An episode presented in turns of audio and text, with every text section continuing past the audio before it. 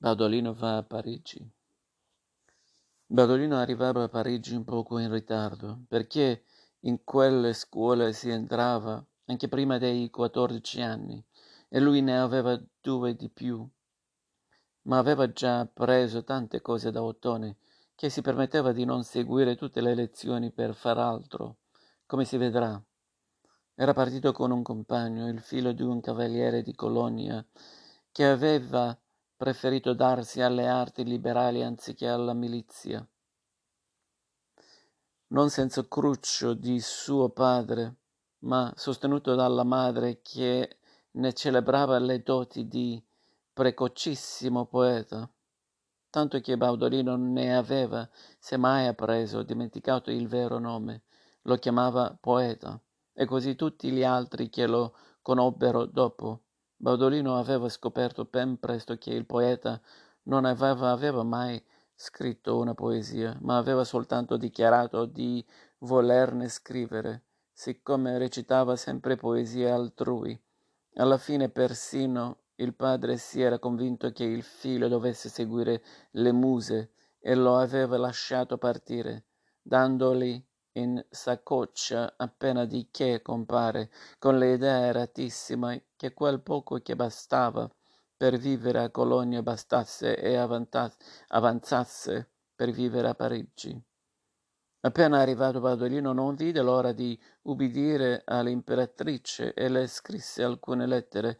All'inizio aveva creduto di calmare i suoi ardori ottemperando a quell'invito, ma si è accorto di quanto fosse doloroso scriverle senza poterle dire quello che veramente provava, stilando lettere perfette e garbate in cui descriveva Parigi, una città già ricca di belle chiese in cui si respirava una buonissima aria, il cielo era vasto e sereno, tranne quando pioveva, ma non era più di una o due volte al giorno, e per uno che veniva dalle nebbie quasi eterne era un lungo di eterna primavera. C'era un fiume sinuoso con due isole in mezzo e l'acqua buonissima da bere e subito dopo le mura si stendav- stendevano luoghi balsamici come un prato vicino all'abbazia di San Germano dove si passavano bellissimi pomeriggi giocando a palla. Le aveva raccontato delle sue pene dei primi giorni, perché bisognava trovare una camera da dividere con il suo compagno, senza farsi derubare dai fittavoli. A caro prezzo avevano trovato un locale abbastanza spazioso, con un tavolo, due panchi e degli scaffali per i libri e un baule. C'era un letto alto con un piumino di piume di struzzo e un altro basso su rotelle con un piumino di piume d'oca, che di giorno veniva nascosto sotto quello maggiore. La lettera non diceva che, dopo una breve esitazione sulla distribuzione dei letti, si era deciso che ogni sera i due conviventi si sarebbero giocati a scacchi il letto più comodo, perché a corte lì scacchi erano considerati un gioco poco raccomandabile. Un'altra lettera raccontava che ci si svegliava al mattino di buon'ora perché le lezioni iniziavano alle sette e duravano sino al tardo pomeriggio. Ci si preparava con una bella razione di pane e una scodella di vino ad ascoltare i maestri in una specie di stalla dove, seduti per terra su poca paglia, faceva più freddo dentro che fuori. Beatrice si era commossa e aveva raccomandato di non lesinare sul vino altrimenti un ragazzo si sente fiacco per tutta la giornata. E di assumere un famiglio non solo perché gli portasse i libri, che sono pesantissimi, e portasseli da solo è indegno di una persona di rango, ma anche perché comperasse la legna e accendesse per tempo il camino nella camera, in modo che fosse ben calda alla sera, e per tutte quelle spese aveva inviato quaranta solidi di Susa, che ci si poteva comprare un bue. Il famiglio non era stato assunto e la legna non era stata comprata, perché i due piumini di notte bastavano benissimo e la somma era stata spesa più giudiziosamente, visto che la sera la si passava nelle taverne, che erano ottimamente riscaldate e permettevano di rifocilarsi dopo una giornata di studio, palpando il sedere alle serventi, e poi quei luoghi di gaia, gaio ristoro come lo scudo d'argento, la croce di ferro o ai tre candelabri. Tra un boccale e l'altro ci si rinforzava con pasticci di maiale o di pollo, due piccioni e un'occa arrosto se, e, se si era più poveri, con trippa o montone, Baudolino aiutava il poeta, squattrinato a non, vedere, non vivere di sola trippa, ma il poeta era un amico costoso perché la quantità di vino che beveva faceva dimagrire a vista d'occhio quelle bue di Susa. Sorvolando su questi particolari Baudolino era passato a scrivere dei suoi maestri e delle belle cose che imparava.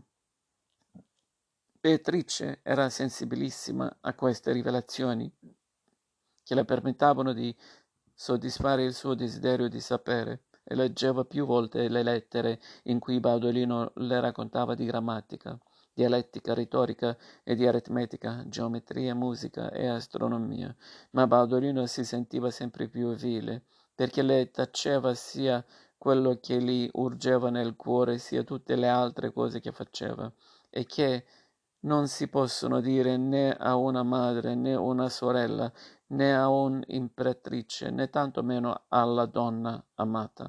Anzitutto si giocava a palla, è vero, ma ci si azzuffava anche con la gente dall'abbazia di San Germano, o tra studenti di diverse origini, come dire picardi contro normanni, e ci si, si insultava in, in latino in modo che ciascuno capisse che lo offendevi, tutte cose che non piacevano al gran prevosto, il quale inviava i suoi arcieri ad arrestare i più esagitati. Ovvio che a quel punto gli studenti dimenticassero le loro divisioni e si mettessero tutti insieme a fare a botte con gli arcieri. Nessuno al mondo era più corruttibile degli arcieri del prevosto, e dunque se uno studente era arrestato, tutti dovevano mettere mano alla borsa per indurre gli arcieri a liberarlo, ma questo rendeva i piaceri parigini ancor più costosi. In secondo luogo, uno studente che non ha vicende amorose viene deriso dai compagni. Purtroppo la cosa meno accessibile per uno studente erano le donne. Di studentesse se ne vedevano pochissime e circolavano ancora leggende sulla bella Eloisa, che era accostata al suo amante il taglio delle pudenta. Anche se un can- conto era essere studente e quindi malfamato e tollerato per definizione, e un conto professore come il grande e infelice Abelardo. Con l'amore mercenario non si poteva scialare troppo, perché era costoso e quindi occorreva stare appreso a qualche servota di osteria o a qualche popolana del quartiere, ma nel quartiere c'erano sempre più studenti che fanciulle. A meno di non sapere girare con l'aria svagata e lo sguardo ribaldo sull'isola della città e riuscire a sedurre signore di buona condizione, molto concupite erano le mogli dei macellai della greve i quali, dopo una carriera onorata nel loro mestiere, non abbatteva, abbattevano più le bestie, ma governavano il mercato della carne, comportandosi come signori, con un marito nato smanazzando quarti bui- di buie. E arrivato al benessere in tarda età, le mogli erano sensibili al fascino studi- degli studenti più prestanti ma queste dame vestivano abiti sfarzosi ornati di pelliccia, con cinture d'argento e di gioielli, cosa che rendeva difficile distinguerle prima, a prima vista delle, dalle prostitute di lusso, le quali, malgrado le leggi lo vietassero, osavano vestire nello stesso modo, il che esponeva gli studenti a malagu- malaugurati equivoci, per i quali erano poi derisi dai loro amici. Se poi si riusciva a conquistare una vera signora o addirittura una fanciulla ilibata, prima o poi i mariti e padri se ne accorgevano, si veniva alle mani, quando non alle armi, si scappava il morto o il ferito, quasi sempre il marito o il padre, e allora si tornava a far rissa con gli arcieri del prevosto. Badolino non aveva ucciso nessuno e di solito si teneva lontano anche dalle baruffe, ma con un marito e macellaio aveva avuto a che fare, ardito in amore ma prudente delle cose di guerra, quando il marito era entrato nella stanza agitando uno dei queli uncini per appendere le bestie.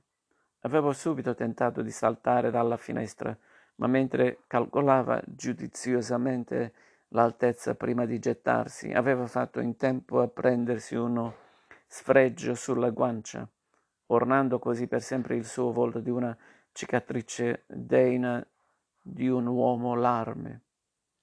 D'altra parte anche conquistare le popolane non era cosa di tutti i giorni, richiedeva lunghi appostamenti a scapito delle lezioni e giorni interi a guatare dalla finestra, il che ingenereva noia. Allora si abbandonavano i sogni di seduzione e si gettava acqua sui passanti o si bersagliavano le donne tirando piselli con la cerbottana, o addirittura si dava la baia ai maestri che passavano sotto.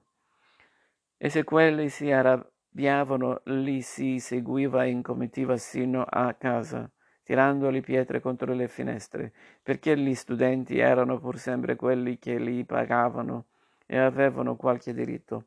Badolino stava di fatto dicendo a Nicchetta quello che aveva taciuto a Beatrice e cioè che stava diventando uno di quei chierici che studiavano le arti liberali a Parigi, o la giurisprudenza a Bologna, o la medicina a Salerno, o la magia a Toledo, ma in nessun luogo imparavano i buoni costumi. Nicheta non sapeva se scandalizzarsi, stupirsi o divertirsi. A Bisanzio c'erano solo scuole private per giovani di famiglie agiate, dove sin dalla più tenera età si imparava la grammatica e si leggevano opere di pietà e i capolavori della cultura classica. Dopo gli undici anni si studiavano poesia e retorica, apprendendo a comporre sui modelli letterari degli antichi, e più rari erano i termini che si usavano e più complesse le costruzioni sintattiche più si era ritenuti pronti per un luminoso futuro nell'amministrazione imperiale, ma dopo o si diventava sapienti in un monastero o si studiavano cose come il diritto o l'astronomia ma- da maestri privati. Però si studiava seriamente, mentre pareva che a Parigi gli studenti facessero di tutto meno che studiare. Badolino lo correggeva. A Parigi si lavorava moltissimo. Per esempio, dopo i primi anni si prendeva già parte alle dispute e nella disputa si impara a porre obiezioni e a passare alla determinazione, e cioè alla soluzione finale di un quesito.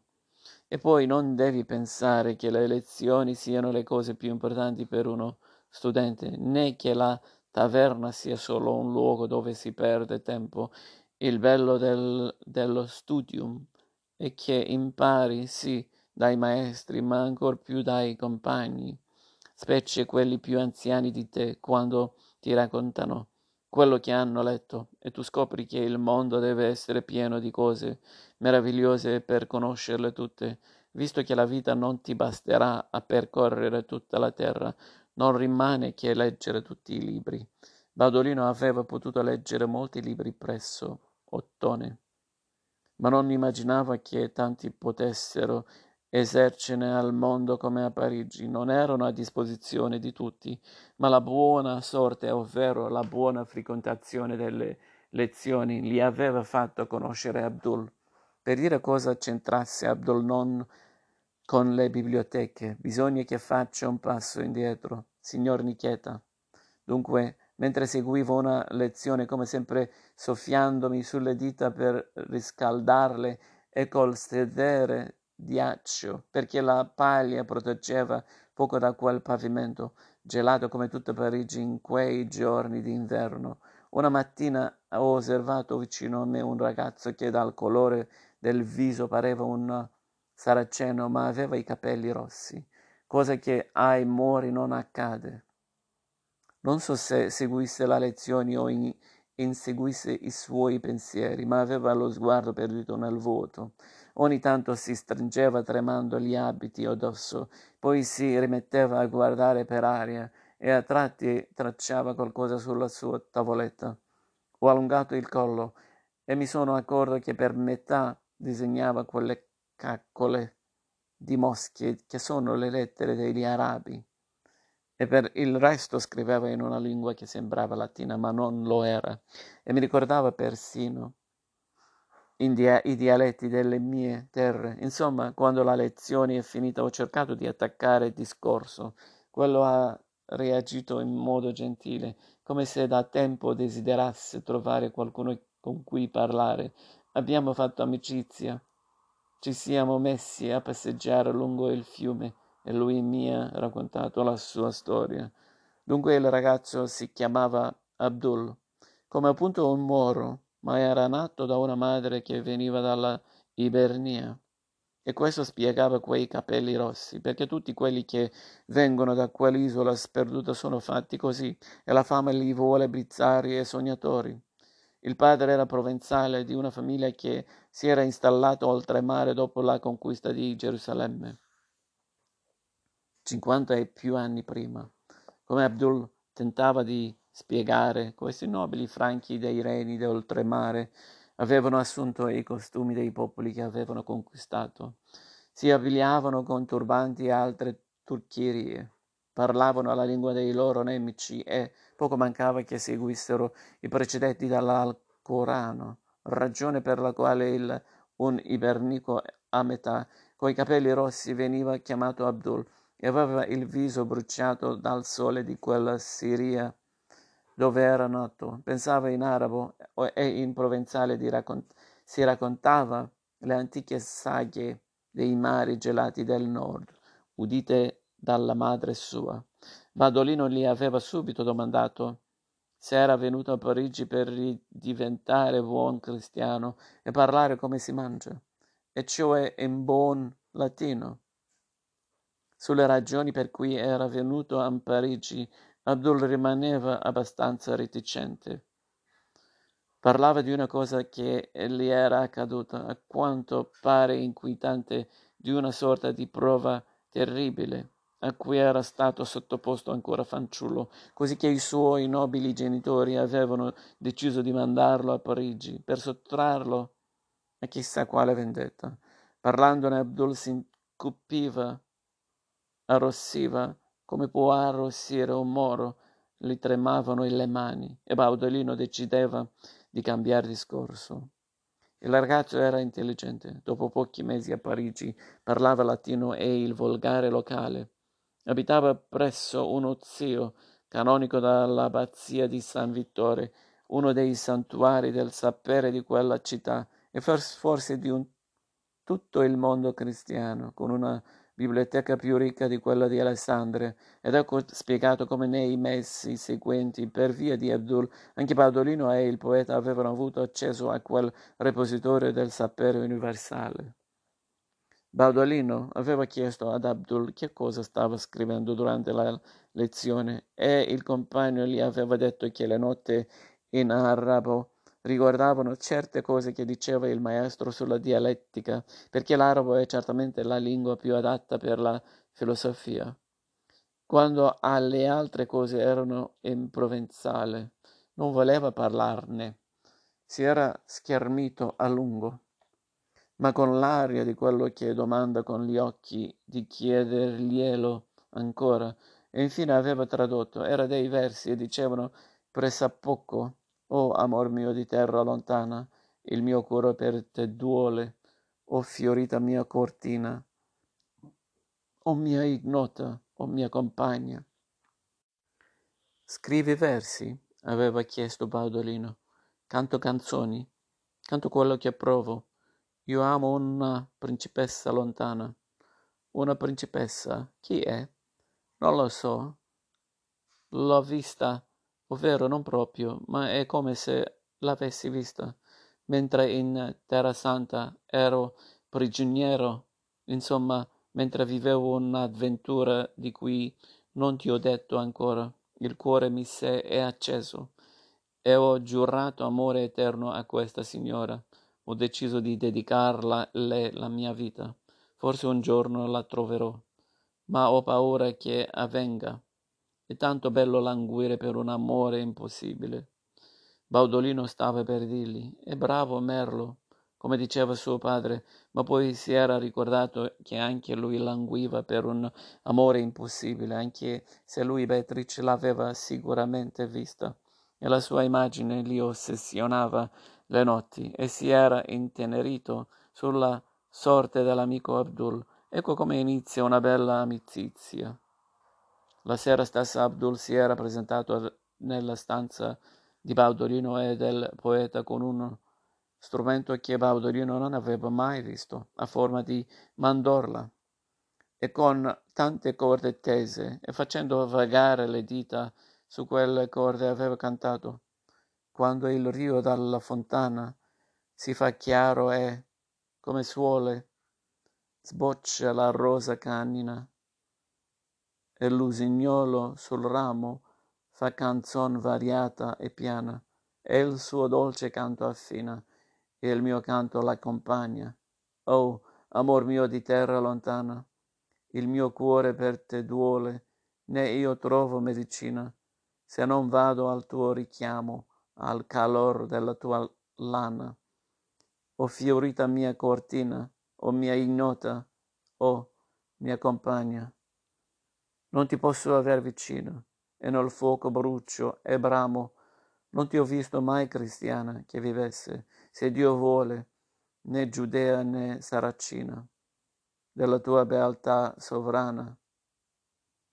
Chi il tuo amore si guadagna, io di sera e di mattina, o mio amore, io ti chiamo, la mia mente si fa insana, la mia brama offusca il sole, già mi punge come spina, quel dolor che mi risana, e una lacrima mi bagna. La melodia era dolce, gli accordi risvegliavano passioni ignote e sospite, e Baudolino aveva pensato a Beatrice. Cristo Signore, aveva detto il poeta, perché non so scrivere io dei versi così belli? Io non voglio diventare poeta. Canto per me e basta. Se vuoi, te li regalo aveva detto Abdul, ormai intenerito. Eh sì, aveva reagito il poeta. Se li traduco io dal provenzale al tedesco, diventano merda. Abdul era diventato il terzo in quella compagnia, e quando Baudolino cercava di non pensare a Beatrice, quel moro dannato dai capelli rossi prendeva il suo strumento maledetto e cantava canzoni che a Baudolino rodevano il cuore. Se l'usignol tra le fronde dona amore e ne pretende, e la compagna risponde, e con lui già confonde il canto e del ruscello l'onde con l'allegria del prato. Sento gioia nel cuore, d'amicizia diffonde, l'animo mio è più grande, prebenda non pretende, che l'amor che la rende e che svelto s'apprende al mio cuore malato con dolente sapore. Baudolino si diceva che un giorno avrebbe scritto anche lui canzoni per la sua imperatrice lontana, ma non sapeva bene come si facesse, perché né Ottone né Raevino gli avevano mai parlato di poesia, se non quando gli insegnavano qualche inno sacro. Per il momento approfittava piuttosto di Abdul per accedere alla biblioteca di San Vittore dove passava lunghe mattinate rubate alle lezioni, ruminando a labbra socchiuse su testi favolosi, non i manuali di grammatica, ma le storie di Plinio, il romanzo di Alessandro, la geografia di Solino e le etimologie di Isidoro. Leggeva di terre lontane dove vivono i coccodrilli, grandi serpenti acquatici che dopo aver mangiato gli uomini piangono, muovono la mascella superiore e non hanno lingua. Gli ippopotami, metà uomini e metà cavalli, la bestia leucocroca, dal corpo d'assino, il retto di cervo, petto e cosce di leone, piedi di cavallo, un corno bifurcuto, una bocca tagliata sino alle orecchie, da cui esce voce quasi umana e al posto dei denti un unico osso. Leggeva di paesi dove vivevano uomini senza giuntura alle ginocchia, uomini senza lingua, uomini dalle orecchie grandissime con le quali riparavano il corpo del, dal freddo, e gli sciapodi che corrono velocissimi su un solo piede. Non potendo inviare a Beatrice canzoni non sue, e se anche le avesse scritte non avrebbe osato. Aveva deciso che, come l'amata, si inviano fiori e gioielli lui le avrebbe fatto dono di tutte le meraviglie che stava conquistando. Così le scriveva di lande dove cres- crescono gli alberi della farina e del miele, del monte Ararat, sulla cui vetta, nei giorni limpidi, si scorgono i resti dell'arca di Noè, e chi è arrivato lassù dice di avere toccato col dito il foro da cui è fuggito il demonio quando Noè ha recitato il benedic, benedic, benedicite.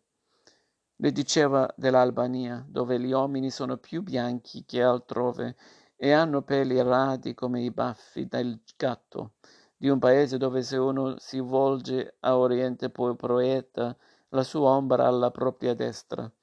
Di un altro abitato da gente ferocissima, dove quando nascono i bambini si fa gran lutto e grandi feste quando muoiono, di, fe- di terre dove sorgono enormi montagne d'oro custodite da formiche grandi come cani, e dove vivono le amazzoni, donne guerriere che tengono gli uomini nella ragione, re- regione confidante se genera- generano un maschio lo mondano dal padre oppure lo uccidono, se generano una femmina le tolgono il seno con un ferro rovente. Se d'alto, d'alto rango il seno sinistro in modo che possa bordare lo scudo, se di basso rango il seno destro perché possa tirare con l'arco. Infine le raccontava del Nilo, uno dei quattro fiumi che nascono dal monte del paradiso terrestre, scorre per i deserti dell'India, si inoltra nel sottosuolo, risale presso il monte Atlas, poi si getta nel mare attraversando l'Egitto. Ma quando arrivava all'India, Baudolino quasi dimenticava Beatrice e la sua mente si volgeva ad altre fantasie, perché si era messo in testa che da quelle parti dovesse esserci, se mai c'era, il regno di quel presbitero Johannes di cui gli aveva parlato Ottone. A Johannes Baudolino non aveva mai smesso di pensare.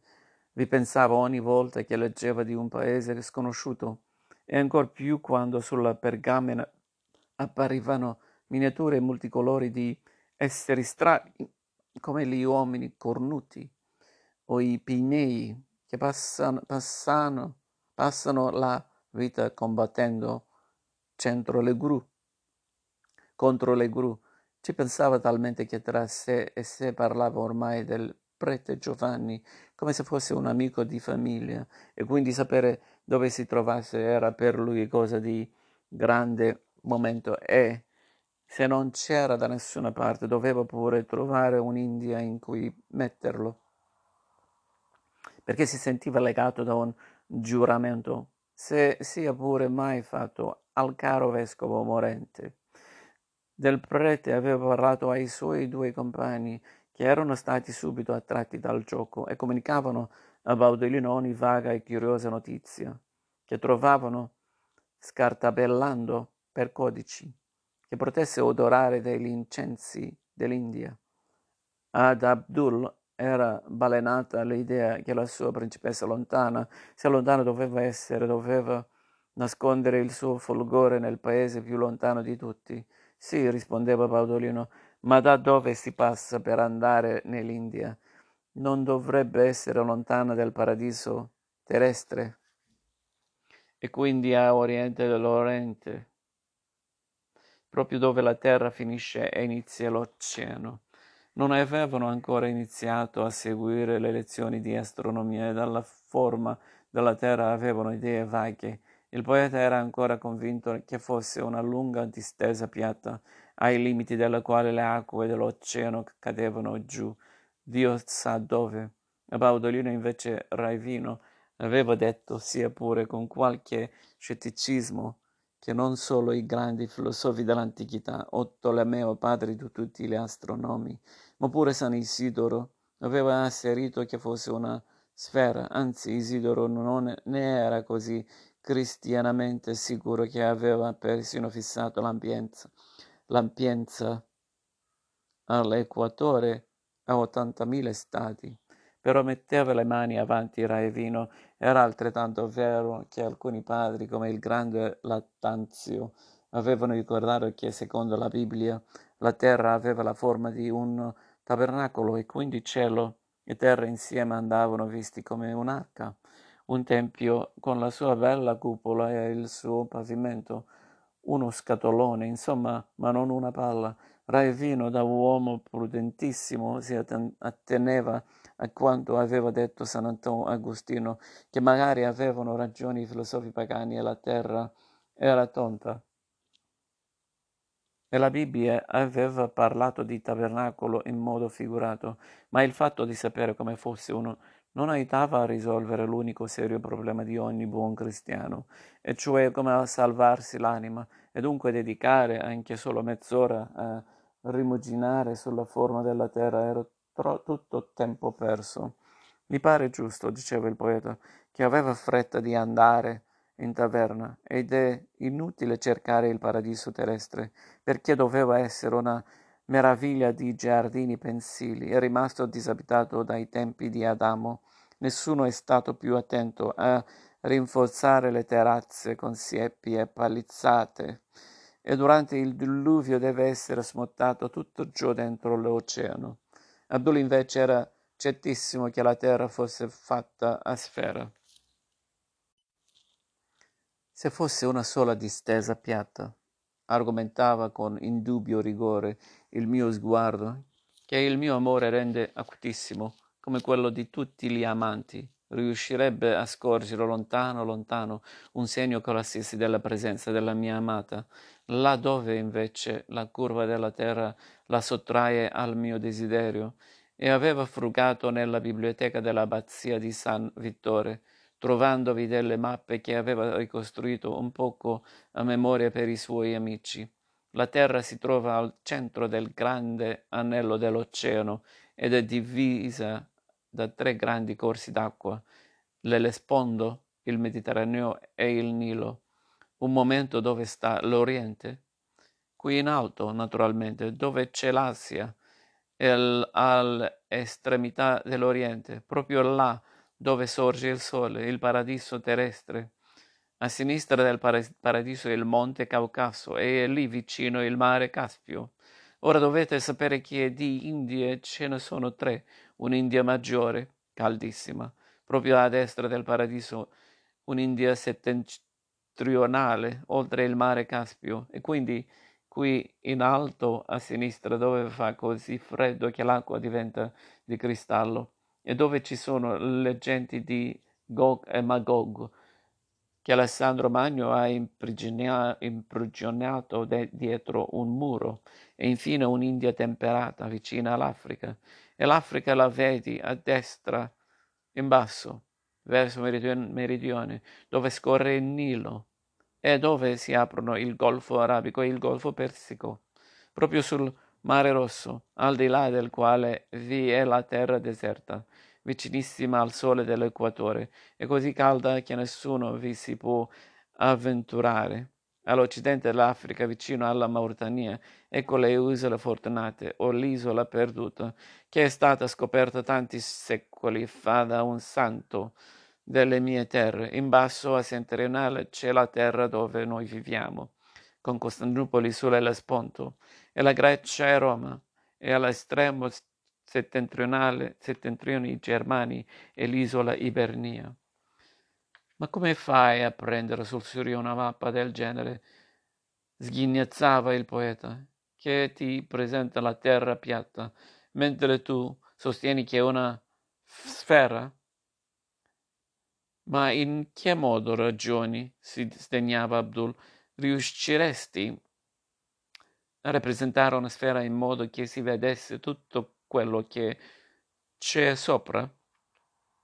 Una mappa deve servire a cercare la strada e quando cammini tu non vedi la terra rotonda ma piatta. E poi anche se essa è una sfera, tutta la parte di sotto è disabitata, è occupata dall'oceano che se qualcuno dovesse viverci vivrebbe coi piedi. All'insù e la testa in giù. E dunque per rappresentare la parte superiore basta un cerchio come questo ma voglio esaminare meglio la mappa dell'abbazia, anche perché nella biblioteca ho conosciuto un chierico che sa tutto sul paradiso terrestre. Sì, era là mentre Eva dava la mela ad Adamo, diceva il poeta. Non è necessario essere stato in un luogo per sapere tutto su di esso, rispondeva Abdul, altrimenti i marinai sarebbero più sapienti dei teologi. Questo spiegava Baudolino a Nicheta per dire come sin dai primi anni a Parigi e ancora quasi imberbi i nostri amici avevano incominciato a farsi prendere da quella vicenda che tanti anni dopo li avrebbe portati agli estremi confini del mondo.